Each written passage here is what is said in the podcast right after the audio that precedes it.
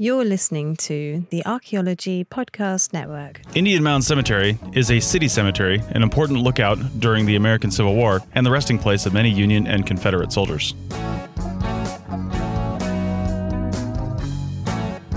This is episode 333 for the 29th of November 2017. I'm Chris Webster, and this is ARC 365, a podcast today in 2017. This episode is written by Richie Cruz.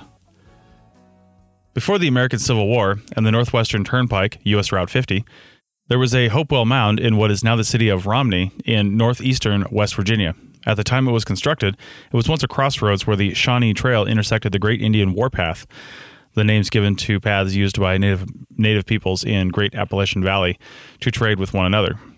The mound and surrounding land was given to the city of Romney on the condition that it was never to be excavated, a promise that the city has kept to this day. Because of this, what is called the Romney Indian Mound is, o- is the only intact, publicly accessible Hopewell Mound east of the Allegheny Mountains. It also means that what we know about the site comes from similar sites nearby.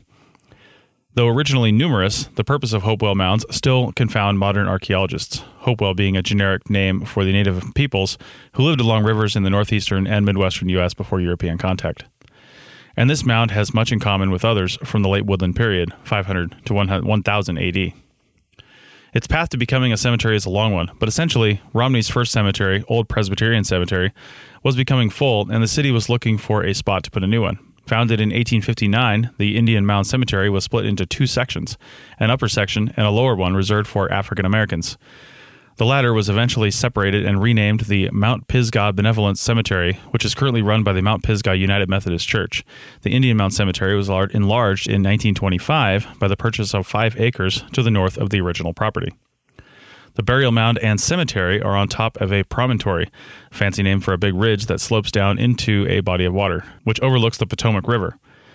This also gave it a commanding view of the Romney Covered Bridge, the Northwestern Turnpike, and the northern end of the Shenandoah Valley. This made it an important lookout during the American Civil War and led to the town trading hands and being occupied for at least one night by either the Union or Confederate armies at least 10 times over the course of the war. While many of the dead Union and Confederate soldiers buried there lie in unmarked graves, a few notable, notable burials include two West Virginia governors, a House representative, and descendants of the family of George Washington. Thank you.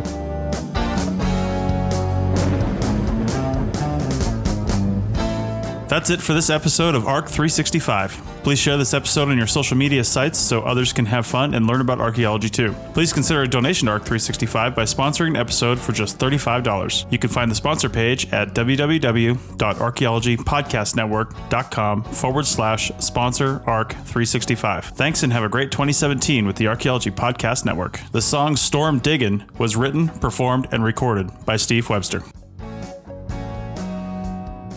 This show is produced by Chris Webster and Tristan Boyle and was edited by Chris Webster. This has been a presentation of the Archaeology Podcast Network. Visit us on the web for show notes and other podcasts at www.archpodnet.com. Contact us at chris at archaeologypodcastnetwork.com.